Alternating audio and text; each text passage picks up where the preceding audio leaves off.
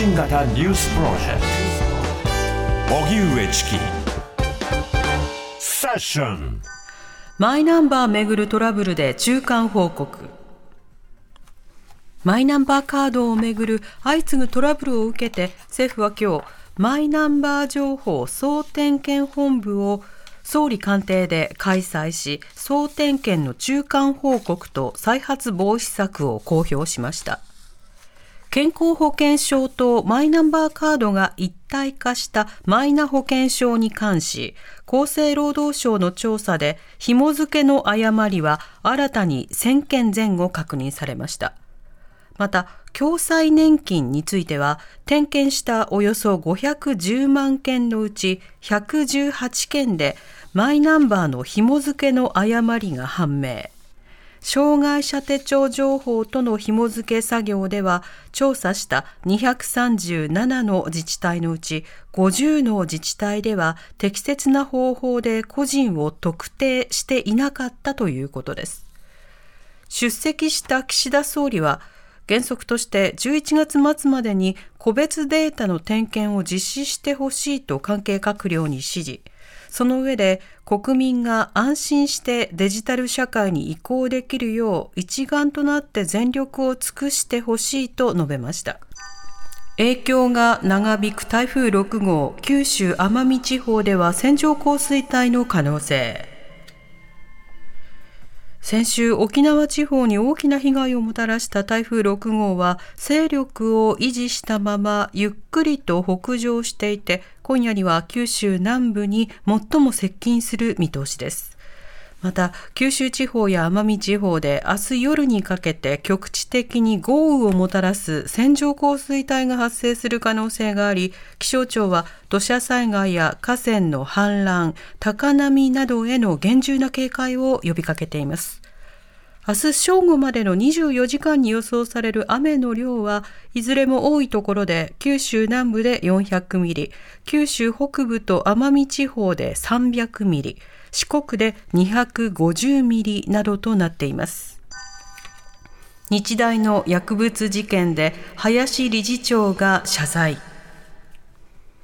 日本大学アメリカンフットボール部の部員が寮で覚醒剤と大麻を所持した疑いで警視庁に逮捕された事件を受けて林真理子理事長らが記者会見を行い謝罪しました。警視庁によりますと大学側は先月6日アメフト部の寮を点検した際に覚醒剤などを回収しましたが警視庁に連絡したのは12日後でした。大学側から警視庁への連絡に時間がかかった理由について同席した日本大学の酒井学長は違法薬物との確証がなくヒアリングを進めてからまとめて報告しようと思ったと説明しました。林理事長は今後より一層ガバナンスを強化していき今後より一層日本大学の社会の信頼を取り戻しそれを最後までやり遂げると強調しました。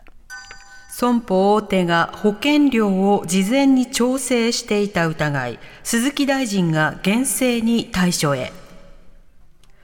損害保険大手4社が企業向け保険で事前に保険料を調整していた疑いがある問題で鈴木金融担当大臣はさらに網羅的かつ深度のある調査を実施することが必要であると述べて、問題が認められれば厳正に対処する方針を示しました。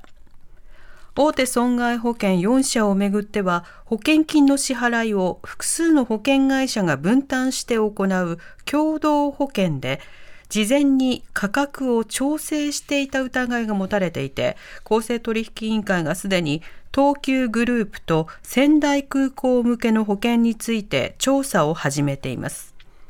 この他に京成電鉄グループに向けた保険など数十件で保険料を事前に調整した疑いがあり、金融庁が損保4社に追加の報告を求めています。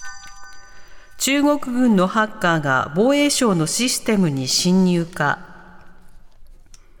アメリカのワシントン・ポストの電子版は7日、2020年秋に日本の防衛省内の機密性が最も高いコンピューターシステムに中国軍のハッカーが侵入していたと報じました。